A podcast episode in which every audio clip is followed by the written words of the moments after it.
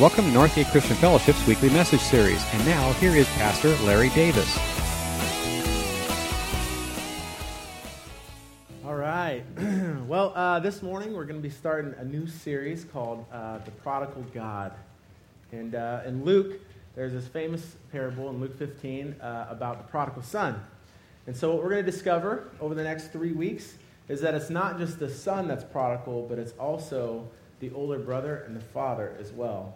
So if you look up the word prodigal, it's actually on the front of your bulletins there. Uh, it's characterized, characterized by profuse or wasteful expenditure, or reckless spendthrift, yielding abundantly. So if you know the story, if you guys have ever heard the story before, we're going to get into it in a second, but you already know that the younger brother is prodigal because of the things that he does and the wastefulness that he has with this money and not caring about his father. But also, we're going to look at how the older brother and his abundance of pride is prodigal, as well as the father with this crazy amount of grace and love. So it's not going to be just the younger brother. So I have an open question for you guys. This is going to be like a little interaction time. Uh, I want you to answer what's something that you've tried to do on your own, your way, that didn't turn out the way that you planned it? So go ahead and turn to somebody else and tell them your little crazy story, and then I'm going to grab a couple.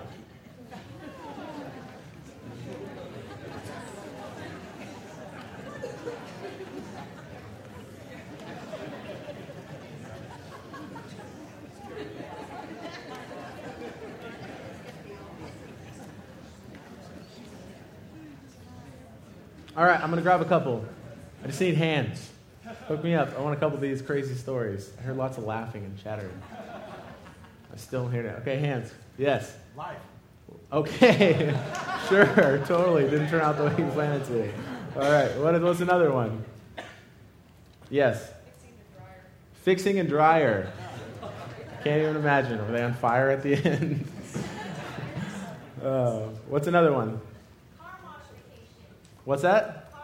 Car modifications. Started with a car, got a truck. It's awesome. one more. I want one more. A dream RV. A dream RV. It was a nightmare, right? All right, so uh, the story that we're going to read from in Luke today, it's commonly also referred to as the lost son. And so uh, a lot of people just kind of squish those together because the stories before that is about the lost uh, sheep and then the lost coin. And so a lot of times they just get bundled together. While there's some similarities in these stories, what we're going to see today is that Jesus takes this last story to a whole new level about the prodigal son. And so if you guys want to go and open up your Bibles, uh, right now we're going to go to Luke 15. It's a little bit past the middle. Uh, Luke is, uh, Matthew, Mark, Luke. It's also, if you guys have the Bibles that are on your chairs, it's page 1035. So you guys go ahead and open up Luke 15. So, a good way to really understand the scripture is to try to understand what's going on or whom the scripture is really talking to or about. And so, that's how we're going to kind of get into this. So, Luke 15, 1 says, Now the tax collectors and the sinners were all gathering around to hear Jesus. But the Pharisees and the teachers of the law muttered, This man welcomes sinners and eats with them. And so Jesus told this parable. So the Pharisees, explained this before, but the Pharisees like the mall cops. They like like the rules. They like they like things like their way, and they've always like puffed up. And, and they don't like that Jesus hang out with sinners because you don't hang out with sinners. It's way below you.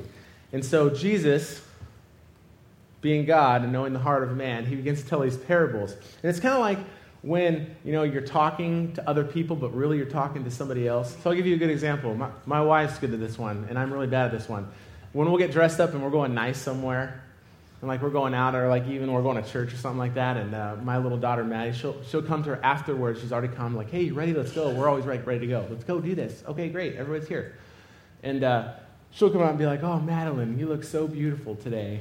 Isn't it nice when someone tells you how beautiful you look? And I'm always like, you, she's talking to her, but you know it's one of those little sly comments that it's like, I'm already like four steps behind. So the rest of the day, you're just thinking, like, how am I going to make up for this? Because now's not the good time. You got to like surprise them again.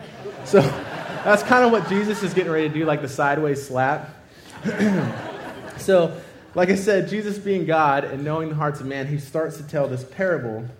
And so uh, he talks about this first parable about uh, suppose that you had a hundred lost sheep and one was missing. How he would leave the shepherd would leave all the lost sheep in open country and go find that one. And when he found him, he would put that lost sheep up on his shoulders and come back and call his friends and be like, I found my lost sheep and rejoice and be happy in that. That God would do the same thing. And so then it tells the next story about the woman who lost a coin. She had 10 silver coins and she had lost one, so she lit a lamp and swept her house out and cleaned. And then when she finally found that one coin out of those 10 and had her 10th coin back, she called her friends and said, Let's party and rejoice because what was lost has now been found and how important that is. So the last five weeks, uh, we just ended a study on the Mia that I wanted to be. And during the week, we had uh, the study here, part of our community group, and a deeper discipleship process. In 40, the average of 40 unconnected people each week came to this. That was awesome. From that, they challenged themselves to be a part of something that was deeper than themselves. And from that, 25 new people have committed to start coming to a community group weekly. So that's great. That's really exciting news. Sure. That kind of stuff, that kind of stuff makes God's heart happy. To see his people wanting to take their faith to another level and grow in him. But do you understand that when one person that was far from God, that was lost, comes back to him, that all of heaven rejoices? And how much bigger and different that is? And how much that really makes his heart. You guys just watched the video. To hear those amazing videos or hear those amazing videos, to hear that amazing video and to see it and hear those testimonies of people who, on their different walks of life and their travels through life, were far from home and came back to know God. And then showed that to everyone through baptism. They came back to their Father. So after hearing this stuff, the Pharisees are now like ticked. Jesus just drew like the line in the sand. I'm like, wah, wah. and so they're like upset right now. And they're like doing the total mutter thing. Have you ever like muttered about someone? Have you ever thought about just muttering? You know, you see somebody else, and you like mutter, blah, blah, blah. Or someone mutters about you. And that's what they're doing. They're just muttering about this, upset about this, thinking about it. So uh, he starts to tell this next story, which is about a son who gets lost and goes off and does his own thing and comes back.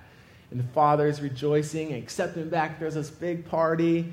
And the brother gets upset and whines a lot at the very end. And it sounds like it's going to be the same thing, just reiterating the point.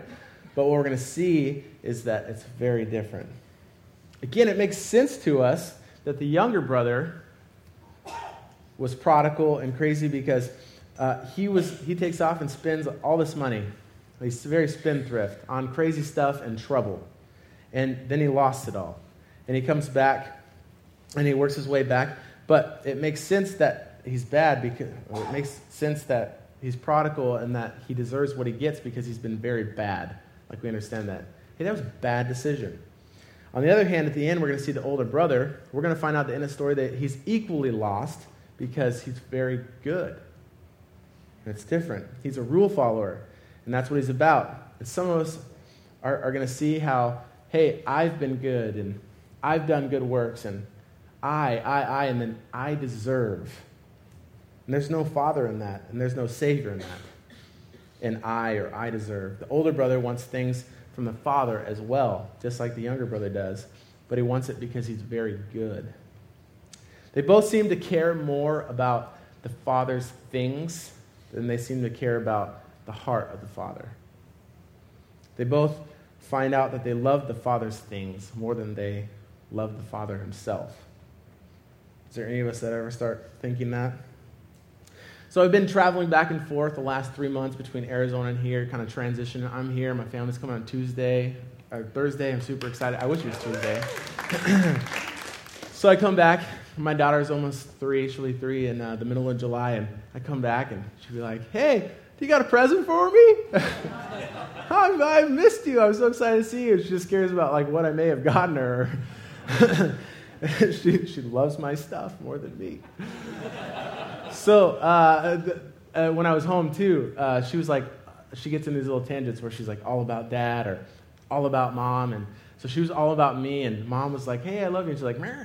like she didn't want nothing to do with it. So I was trying to help mom out. We had gone to Costco and got a bunch of berries.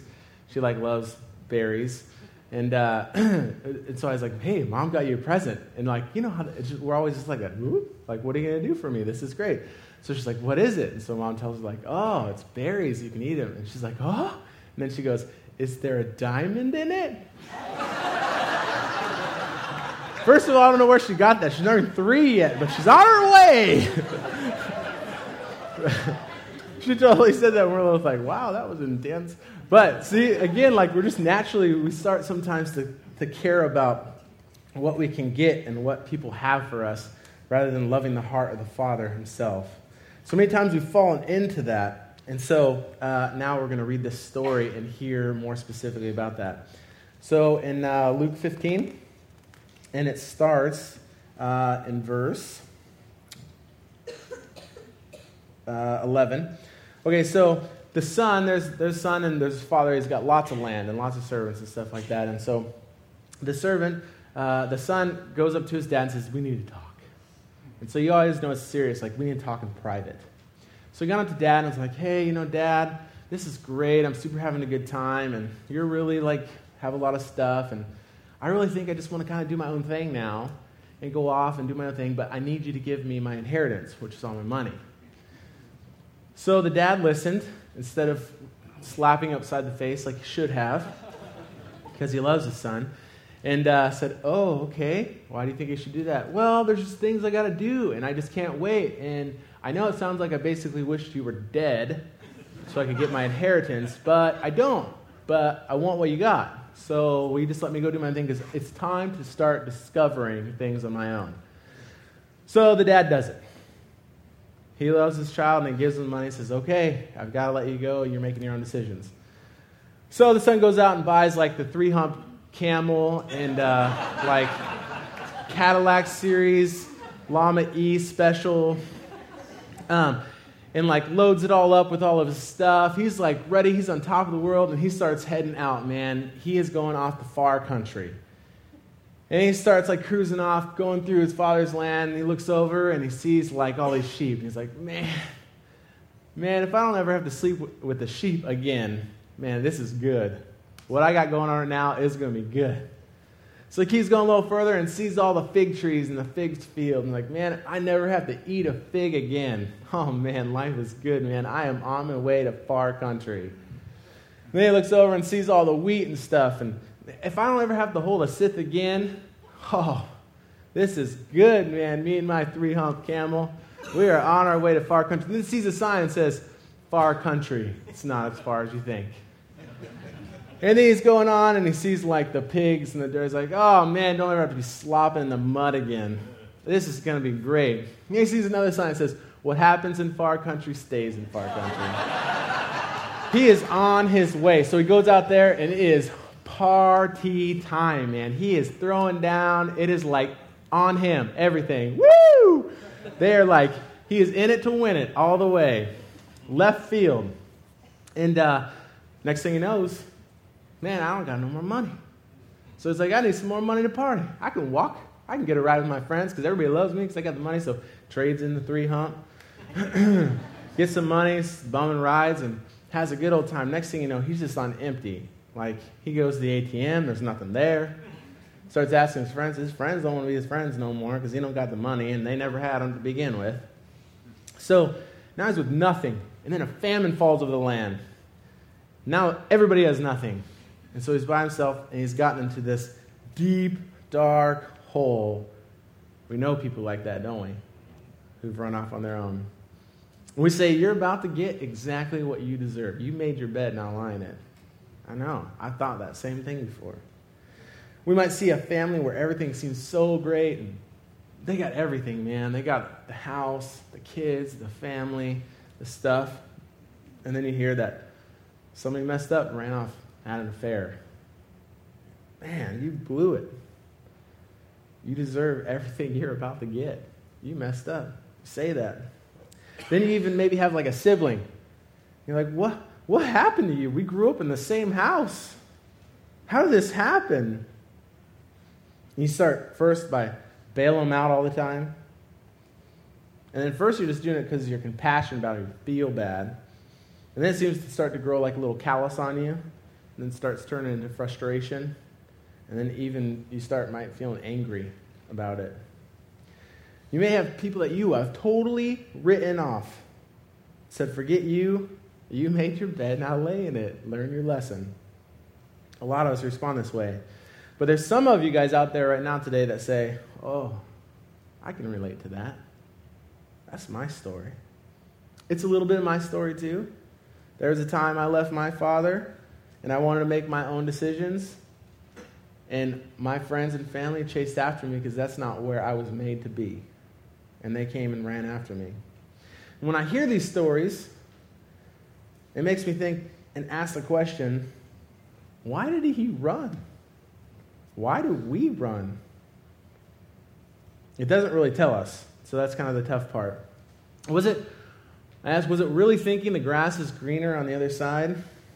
I can do things myself. I can take care of myself. I'm a big boy now.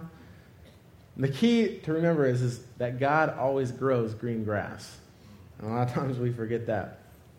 So I had uh, graduated from high school, and I was living in Arizona at the time. I went out to California, and I had this problem with my back. I had to go get an MRI. So it's like one of the big first events I was going to do on my own without mom going to the doctor with me. It's a big deal. So I was feeling good because I drove myself there, had my own little insurance card. I like walked in, signed myself in, sat there, flipped around a magazine, acting like that's what you're supposed to do. I used to always just play with the toys. and so uh, I did my thing. They called me uh, back to the back. I'm like, yep, it's just me. No one else following me in. Let's go on to the back. So that, um, I have to get an MRI. How many of you guys have ever had an MRI? Yeah, it's like a big like toilet paper tube. It's crazy. you slide in it. So they like take me to this room. They're like, hey, you know, you need to get on a gown and go in this little room and take off all your clothes except for your shirt. You can leave your shirt on and then put on a gown. So I'm like, okay. They're like, there's stuff in the cabinets and go ahead and fold up all your clothes and put them underneath the little door and we'll grab them and put them in the locker because you can have your keys and walker, uh, wallet and stuff in there. So I'm like, cool. So I like, you know, get undressed, put all my stuff down there, and I start like looking in the cabinets and I see one thing, it's like small. So I'm like, that's not me, let's go to the bottom. So grab another gown, it's like extra small. So I'm like, what the heck? it's like one size fits small, everything. So I'm like looking, I'm like, wow, this isn't gonna work. So I've gone through everything now, and I'm like in my Tigger shirt, it was awesome. I'm like, this isn't doing much. So uh, I like look back, I'm like, well, I need something else. So I turn around to get my clothes, and they'd already been like slyly taken. And I'm like, they're playing a sick joke on me. so I'm like, hello? because I'm not to walk out there. Nothing. And I'm sure they were on the corner like snickering, hmm, what's he to do? And so I'm like, hello? So I'm like, man, nothing. Oh my gosh, what am I to do? So I get creative. So I take one of those like smalls, which is like this way long and this way. And like take it and wrap it around tight on the side. So I have a sweet slit around the side. Short skirt. And I'm like, I'll rock it until they give me something else. So I'm like awkward. I go out there. I'm like, hey, nothing was my size. You got anything else? I'm like, oh wow, that's very creative. This way. So again, so again, mom's not there. So I'm like, maybe this is normal. She just always like stops this stuff. So like I start like walking with them, like, okay, I'm like a big boy now. I'm like on my own, got my own insurance card. Here we go. I'm rocking in and going to this tube, and there's this nice old lady. She's like, hey, welcome to MRI. I'm like, thanks, great. So like I sit down on the edge and get my skirt fixed, and I'm totally learning all about it, like in the in the in the moment. So she puts on these big headphones because the machine's like really loud. It's like womp womp womp, all crazy, and it's got like cool Enya on there, like who can say? And I'm like, oh, this is great. I'm really relaxed. So she's got a pillow and she's like, okay, well, can you hear me okay? I'm like, yeah, it's great. I can hear you good. She's like, okay, well, we're just going to get comfortable, lay down and start the thing, blah, blah, blah. So I'm like, okay, cool. So like I lay down this little pillow, get my skirt fixed, and me and Tigger shirt are on the way in. So I start going in, and it's like kind of like squeezing on my shoulders a little bit. And she's like, "Is that okay?" I'm like, "Yeah, it's kind of tight, but it's okay. Well, let me know if it gets too tight." I'm like, "Okay." It's like, "Who can say it?" And I'm like, "Oh, this is Enya, it's awesome." so I'm like getting in there further, and it's this bed that pushes you in. So I'm like going in and going in and going in, and it's like starting to pop my back. I'm like, "Oh gosh, hey!" I think it's getting a little too tight, and my nose was like rubbing on the top. Now I'm not like I'm not like claustrophobic, but I could like get that way real quick. It was one of those like where you you like breathe out the side of your mouth to like get the cold air because it's fresh. You know what I'm talking about? So I'm like doing the like breathing, staying calm. Like, oh, this is aw- this is awesome. I'm by myself, big boy.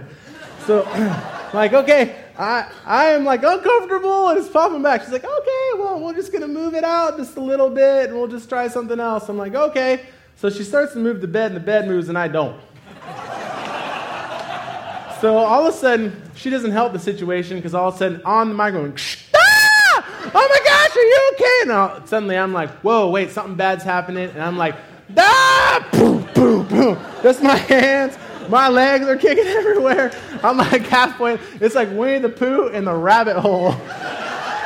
And I'm like, like banging my head like crazy on this wall. I am now claustrophobic and I want to be like Superman and bust out of this thing. It ain't budging. So she's like, ooh, cats. And it's like sideways. I'm like, shut up. So now she's like, oh gosh, calm down. Calm down. So I'm like, like freaking out inside this thing. It's okay though. This is like normal because I'm a big boy and mom's not there. And right about now, I'm starting to want mom there. So, so she's like, hold on, we're just to put the bed back in and then move it back out. So I'm like, okay, sounds good. So she starts to put the bed back in and it catches my butt lip. I know, I just said that. Sorry. So it starts to push me back in, and now I'm really freaking out. So I'm like all over the place. I don't even care about my skirt anymore.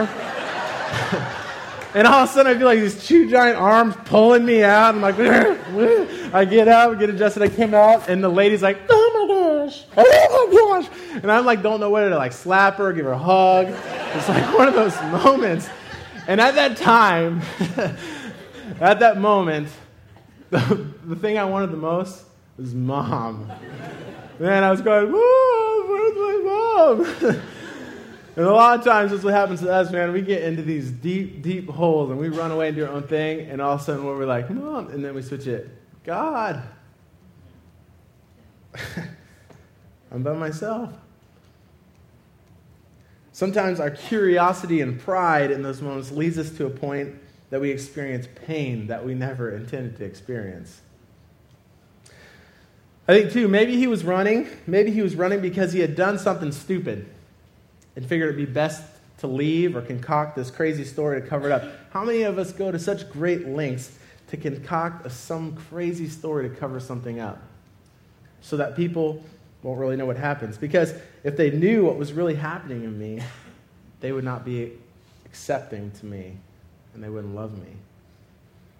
There's people in this room right now that have gone so far, so long away from God that they think that He couldn't even love you.